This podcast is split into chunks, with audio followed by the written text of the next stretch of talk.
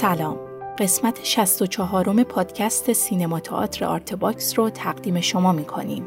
قسمت دوم از صحبت‌های آتیلا پسیانی که درباره فعالیت تئاتری تا سال 80 هست رو با هم می‌شنویم.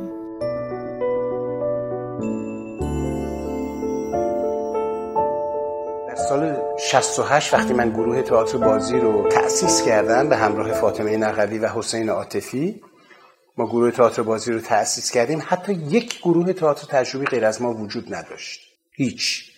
ولی بعدها آروم آروم شاید جوان‌ترا دانشجوهای اون سالها یواش یواش یک جور جسارتی پیدا کردن برای اینکه وارد حیطه تئاتر تجربی بشن، وارد حیطه هنر تجربی بشن. در اون سالا خیلی خوب نگاه نمی‌کردم. من یادمه که در یک دوره هر تئاتری که ما روی صحنه می‌آوردیم تقریباً با نه نقد، فحاشی منتقدین روبرو می‌شد. واقعه خانی جهاز جادو که اتفاقاً یکی از نمایش‌هایی که کاملاً از یکی از خواب‌های من شکل گرفت، یا مثلا آورا، یا مثلا سال‌های قبل‌ترش مثل چکامه نخست که البته کارگردانش حسین عاطفی بود، ارکستر زنان آشویز. به هر حال اینا برخوردهای تندی باهاش میشد. تئاتر جاهای مختلف ما اجرا میکردیم دیگه، از توی خانه نمایش اداره تئاتر گرفته تا چارسو، جاهای مختلف ما این نمایشا رو اجرا میکردیم. بعد از تشکیل گروه تئاتر بازی بود در سال 68. فاصله بین سالهای بعد از انقلاب، یعنی بعد از 58 59 که من 59 یک نمایشم در تالار وحدت بازی کردم به کارگردانی مرحوم فرهاد مجرآبادی به اسم شوایک در جنگ جهانی دوم، که اولین برخورد من و آشناییم با خانم گوهر خیراندیش، آقای جمشید اسماعیل خانی و این دوستان بود. تازه باشون اون سال آشنا شدم، سال 59 دیگه. تقریبا من بعد از سال 60 که شب جنایتکاران رو ما کار کردیم به اتفاق فاطمه نقوی و حسین موهبهری و خدا بیامرز شاهراغ قیاسی، چه خدا بیامرز، فاصله سال 60 تا 64 من مطلقاً دیگه تئاتر کار نکردم و بیشتر کار تلویزیونی انجام میدادم. کارهای تلویزیونی مختلف، از کارهای کوتاه تلویزیونی تا سریالای بلندتر. و بعدم سال 64 اتفاقات مهمی برام افتاد. اول اینکه به دعوت خانم منیژه محمدی نقش مکمورفی، نقش اصلی نمایش پرواز بر فرازهای آشیانه فاخته رو برایشون بازی کردم و توی مهمانانی که به این نمایش من دعوت کردم که همیشه سوسن تسلیمی جزو این مهمانان بود، شاید بتونم بگم خیلی تصادفی داروش فرهنگ هم اومد به دیدن نمایش و خیلی تصادفی، علیرغم این که حس می‌کردم که خیلی داروش فرهنگ با من رابطه گرمی تا اون موقع نداره و بعدها هم خودش گفت که من به دلیل اصلا نوع فعالیت‌های کارگاه نمایش و اینکه خودم یک خشمی نسبت به کارگاه نمایش از زمانی که خودم توش بودم داشتم و اینا، یک گاردی داشتم نسبت به، ولی با سوسن اومدن این نمایش رو دیدن. خیلی کوتاه، مثلا 14-15 روز بعدش منو دعوت کرد برای فیلم سینمایی طلسم. من رعیتم ارباب، رعیت سراوان. میرفتم عروس ببرمشم به سراب سراوان که گرفتار طوفان شدم. عروس؟ آسمان با ما خوب تا نکرد، میان راه طوفان ناغافل ما را از هم پراکند. خدا کند به دلش بد نیاید. شاید اگه داروش اون شب تصادفاً نمیومد من فیلم سینمایی طلسم در سال 64 بازی نمی کردم و خیلی اتفاقاتم برام رقم نمی خورد در سینما. به هر حال فیلم طلسم برای من بسیار بسیار فیلم دوست داشتنی بود، فیلم بسیار آبرومند، خیلی خوش سلیقه‌ای بود که من میتونم بگم خیلی خوش شانس بودم که تو این فیلم بازی کردم و راه اصیلی در سینما به روی من باز شد. بعدها دیگه فیلم های بعدی دیگه کشتی آنجلیکا و همینطوری.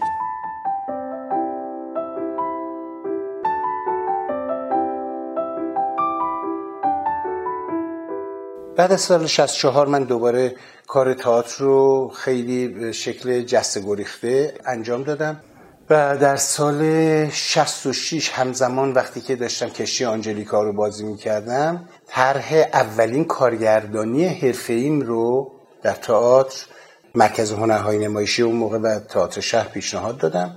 نمایش بود به اسم آژاکس، نوشته سوفوکل، که من به شکل یک جور تعزیه مانند دلم می‌خواست اجراش بکنم. من قبل از اون توی دانشگاه کارگردانی زیاد کرده بودم، بیگانه با کارگردانی نبودم، ولی اولین تجربه حرفه‌ای من بود، اولین باری که بابت کارگردانی من بلیت می‌فروختم. اصلا سال 66 وقتی نمایش آژاکس روی صحنه اومد، حالا تمام در چارسوی تئاتر شهر. حالا علیرغم تمام دردسرایی که یک همکار از فرانسه اومدمون که اون هم آژاکس رو در همون تاریخ داشت کار میکرد برای من به وجود آورد که خیلی اهمیتی نداره، ولی تا همین الانش هم متاسفانه ادامه دار شده بود. ولی به هر حال من مسیرم کاملا مشخص شد و شروع کردم به کارگردانی تا الان که سال 96 باشه. در طول این 30 سالی که من کار کارگردانی تئاتر میکنم بالای 50 نمایش کارگردانی کردم و روی صحنه آوردم. اون گروه تئاتر بازی رو سال 68 من تأسیس کردم. چطور شد به فکر تأسیس گروه؟ برای همین، برای اینکه من دیدم که این علاقه من به تئاتر تجربی در قالب یک گروه شکل بهتری پیدا میکنه و پیش میره. تمام تفکرات و تربیتی رو که از دوره کارگاه نمایش در واقع به ارث به من رسیده بود رو توی گروه تئاتر بازی پیاده کردم. در واقع میتونم بگم با 3 نفر بنیانگذارش و 1 نفر که خودش خیلی لفظ با مزه‌ای به کار می‌برد، بنیانگذارا رو که گفتم، نفر 4م بهروز بقایی بود که این لفظ با مزه رو خودش به کار می‌برد، میگفت با من به عنوان یار تو دلی برخورد کنید. ولی به هر حال بهروز هم جزو کسانی بود که در شکلگیری گروه تئاتر بازی نقش داشت. و ما شروع کردیم با 2 کارگردان، یعنی هم حسین عاطفی هم من، هر دومون موازی در گروه کارگردانی می‌کردیم و یواش یواش کسان دیگری از بچه‌های دیگر به ما ملحق شدند و الان در حال حاضر گروه تئاتر بازی نسل دومش هم دیگه به پختگی کامل رسیده و ما یواش یواش در صدد این هستیم که نسل سوم رو بعد از گذشت تقریباً 28 سال از زندگی گروه تئاتر بازی نسل سوم رو هم بریم. این گروه همچنان با شما هست؟ بله. من همچنان آخرین کاری که با این گروه داشتم همین زمستان 95 با نمایش دیابولیک رومئو و جولیت در سالن استاد سمندریان تماشاخانه ایران شهر اجرا کرد. نمایش خیلی موفقی هم بود، خیلی پربیننده و در واقع رکورددار اجراهای تماشاخانه ایران شهر شد. آژاکس موفقیتش خوب بود. ما به هر حال در سالن 4 سو اجرا می‌کردیم و پر کردن سالن 4 سو با اون سبک و سیاقی که من اجرا می‌کردم خیلی کار پیچیده‌ای نبود. احتمال داشت که آژاکس به خاطر یک کمی خشک بودن متنش اساساً جزء متون خشک کلاسیک یونان باستانه، ولی من گفتم دیگه یک کمی با شیوه‌های تعزیه اجراش کردم. احتمال این رو داشت که در سالن بزرگتر دچار کمبود تماشاگر بشه، ولی توی 4 سو نه، خوب بود.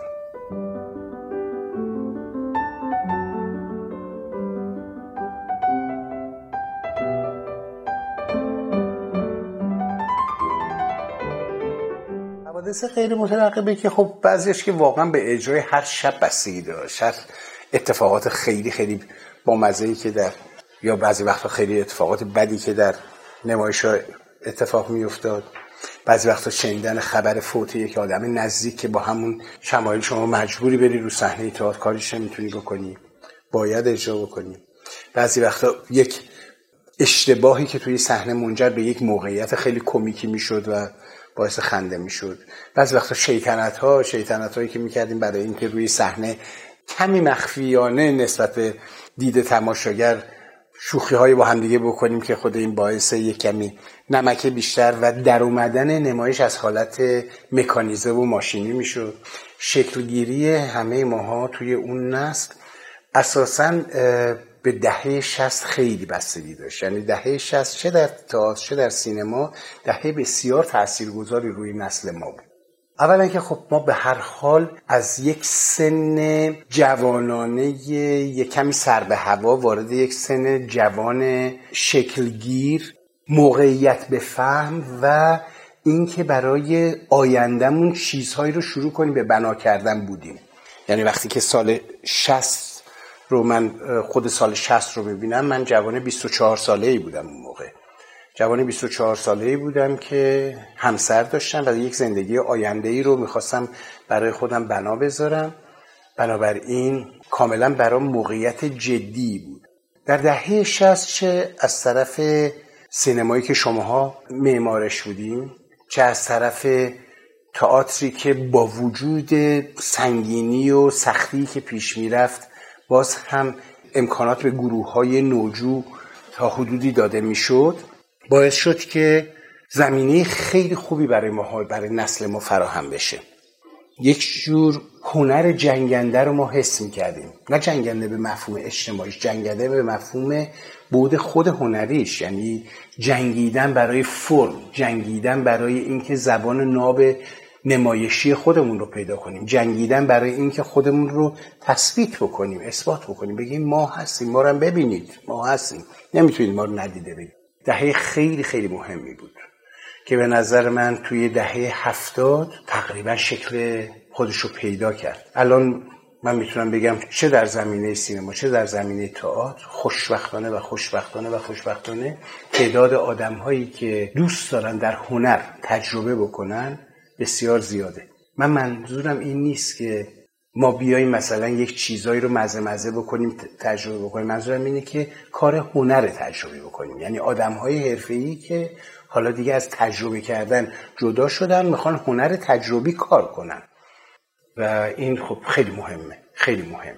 این خاصیت لابراتواری، خاصیت کارگاهی، آزمایشگاهی که هنر تجربی داره باعث میشه که مهمتر از مقصد طی طریق بشه و اینکه چطوری ما خودمون رو وارد یک آزمونی میکنیم که توی این آزمون یواش یواش محکم میشیم، آبدیده میشیم، راه‌هایی پیدا می‌کنیم. بعضی از این راه‌ها بعد از یک مدتی که پیش می‌ریم به نظر میاد که خیلی هم راه درستی نبوده، خطا داشته، برگشت داره، دوباره حرکت کردن داره و به نظر پویایی زندگی هنری یعنی همین.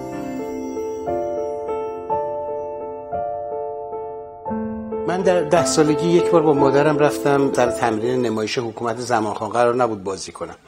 رفتم سر تمرین نمایش حکومت زمانخان به کارگردانی رکنالدین خسروی که من همیشه خدا بیامرزه که همین چند ماه پیش فوت شد، در زمستان 95 فوت شد.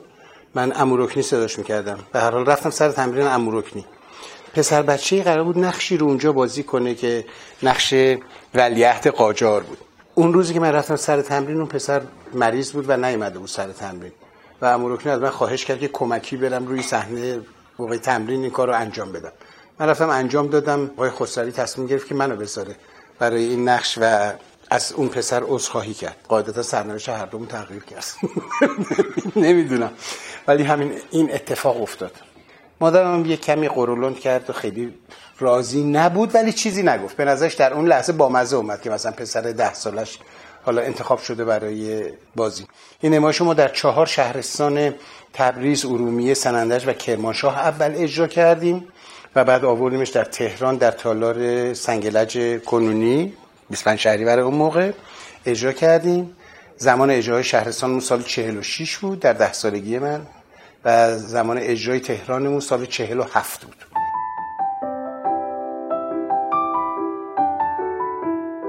چند سال بعدش 1 یا 2 سال بعدش من نمایش پالتو رو با عزیزم پرویز طیبی کار کردم. همزمان دیگه وقتی که من وارد دبیرستان شدم و یواش یواش علایق تئاتری با دیدن نمایش پژوهشی ژرف و سترگ نو در جشن هنر شیراز برام جدی شد و حس کردم که کاملا دلم میخواد تئاتر رو دنبال بکنم. همزمان در دبیرستان هم شروع کردم به کار تئاتر کردن. جان نثار خدا بیامرز بیژن مفید رو کار کردم در دبیرستان البرز، هرگز به اجرا در نیامد. بعد از 4-5 ماه تمرین به وسیله یک هیئتی که متشکل از مدیر، ناظم مدرسه، دبیر ادبیات و خانم شیخی مادر من بود، این هیئت اومدن بازبینی کردن و کار رو متفقا رد کردن و گفتن که مطلقاً این کار ادبیاتش مناسب اجرا در یک دبیرستان محترم مثل دبیرستان البرز نیست. در سال بعدش یا 1.5 سال بعدش برای افتتاح آمفی‌تئاتر جدید البرز که آمفی‌تئاتر قدیمیش که به اسم دکتر جردن بود، از زمانی که خدا بیامرز دکتر جردن ساخته بود فعالیت می‌کرد. در زمان خدا بیامرز دکتر مشهدی که آمفی‌تئاتر جدید قرار شد که افتتاح بشه، من نمایش در منطقه جنگی یوجین اونیل رو تمرین کردیم و در افتتاحیه اونجا اجرا کردیم. این در واقع اولین کارگردانی‌های من بود. در خب کارگردانی‌های حرفه‌ای نبود، یعنی به این مفهوم بود که بیننده‌هاش هم بچه‌های دبیرستان بودن. یا چون نمایش جان نثار رو هم بعد از اینکه تو مدرسه توقیف شد، من 3 شب رو پشت بوم خونه مادرم اجرا کردم و دیگه اصلا دوست داشتن اینا رو فقط دعوت می‌کردیم که بیان در دسته‌های مثلا 12 نفره 13 نفره که همینقدر جا داشتیم بتونن ببینن نمایشو.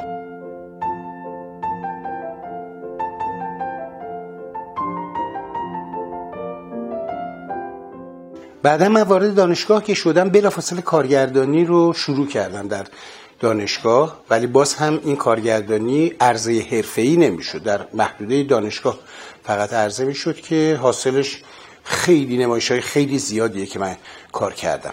من باید اشاره بکنم که من در دوره نوجوانی در زمانی که در جشن هنر شیراز هم رفت و آمد داشتم و حضور داشتم، کارگاه‌هایی رو با آدم‌هایی گذروندم مثل پیتر بروک، مثل ریچارد شیشلاک، مثل تادیوش کانتور که حتی منجر به این شد که یک شب در نمایش کانتور من بازی بکنم که اینا خیلی آدم‌های خیلی خیلی مهمی در زمان خودشون در همون دهه 70 بودن و در واقع پیام آوران تئاتر تجربی در اون زمان‌ها بودن.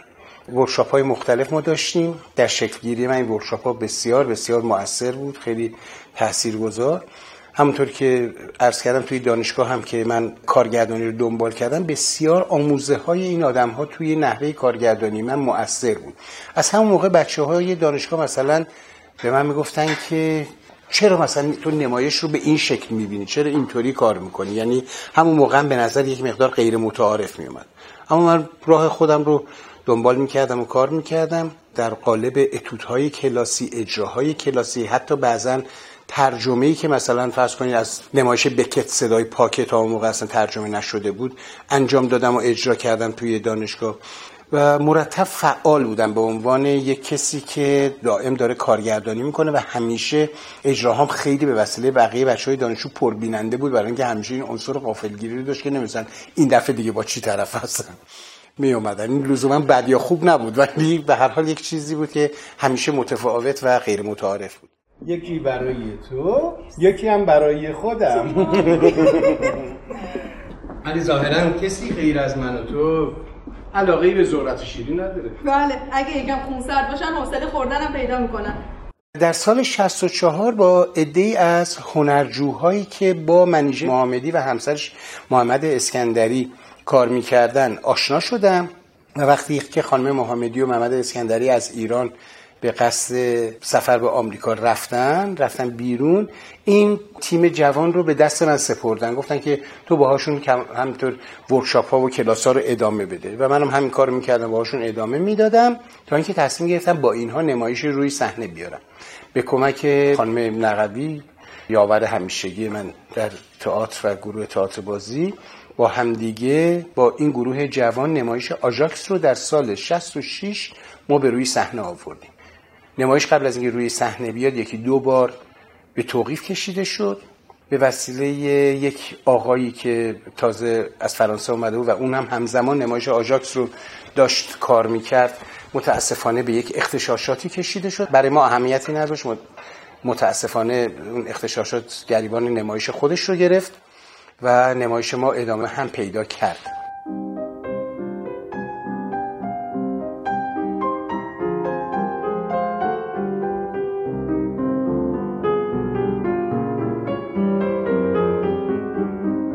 کاملا تصمیمم این بود که کارگردانی رو به شکل حرفه‌ای در تئاتر ادامه بدم و همچنین در سینما. در سینما متأسفانه هیچ وقت فرصتش نشد، هرگز، حتی علیرغم اینکه چند پیشنهادم از جانب بعضی از دوستان تهیه کنندم دریافت کردم برای اینکه کارگردانی بکنم.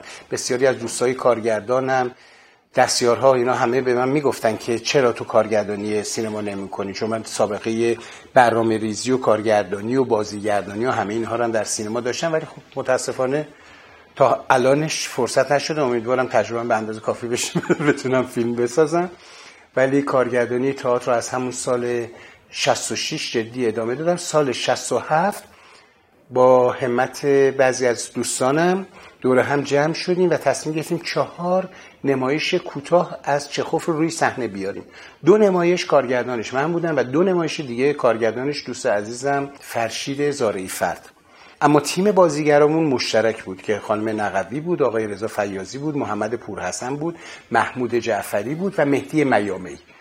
با این 5 بازیگر ما 4 نمایش رو در 4 سو هر شب روی صحنه می آوردیم پشت هم و بین دو نمایش اول و دوم و نمایش سوم چهارم آنتراکت داشتیم و بعد از اتمام اجرای این نمایش‌ها من به فکر این افتادم که ما بهتره یه گروه داشته باشیم و این گروه بهتره که اصلاً ادعای اجرای تئاتر تجربی بکنه و با شیوه تئاتر تجربی که سالهاست اتفاق نمیفته کارش رو ادامه بده. شروع کردم با دوستانم مطرح کردن این رو، به نظرشون خیلی سخت میومد، میگفتن که به نظرشون نمیاد که تئاتر اکسپریمنتال یا در واقع یک جور تئاتر دگراندیش، تئاتر آلترناتیو الان کلا در تئاتر ایران جایی داشته باشه، چون هنوز گرمای تئاتر انقلابی در بسیاری از صحنه‌های ما حضور داشت، با وجود اینکه مثلا چیزی در حدود نزدیک به 10-11 سال از انقلاب گذشته بود ولی هنوز بود و به نظرشون میومد که ممکنه اساساً تئاتر اکسپریمنتال یک جوری نماینده تئاتر بورژوازی به نظر بیاد که من خیلی واقعیتش اینه که نگرانی این قضیه رو نداشتم، چون معتقد بودم که اساساً تئاتر یک هنری که کمکی زایده بورژوازی هستش و ما نباید از این قضیه اصلا خجالت بکشیم. همینه، تئاتر اینطوریه، مثل موسیقی نیست. موسیقی خیلی خیلی جایگاهش در واقع مردمی‌تر و عامیانه‌تره، اونم تازه وقتی به موسیقی فاخر میرسه قطعا اون جایگاه اون هم خاصگاه اون هم تغییر میکنه، چیز دیگه میشه. وقتی که بچه‌ها متوجه شدن که من این نگرانی رو ندارم و آمادگی اینو دارم که پای ایده‌های فرمالیستی بیستم، بعضیاشون به کل کنار کشیدن، چون ما اول 13 نفر دور هم جمع شدیم، 9 نفرشون کنار کشیدن و 4 نفر که گفتم خودم بودم، فاطمه نقوی، حسین عاطفی و بهروز بقایی تحت عنوان یارتودلی به قول خودش ما گروه تئاتر بازی رو راه اندازی کردیم. بلافاصله محمد چرفشی، مریم کاظمی به ما ملحق شدن و از گروه قبلی از 9 نفری که از ما جدا شده بودن هم شروع کردن دوباره اومدن و به ما ملحق شدن و ما از اون تاریخ در فهرست بسیار طویلی که فکر میکنم چیزی هلوهوش 60 نمایش اجرای نمایش برای گروه تئاتر بازی باید باشه.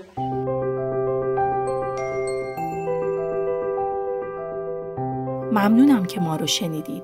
در قسمت بعد آتیلا پسیانی درباره فعالیت تئاتری در دهه 80 و 90 برامون صحبت میکنه. امیدوارم که قسمت بعدی رو هم دنبال کنید.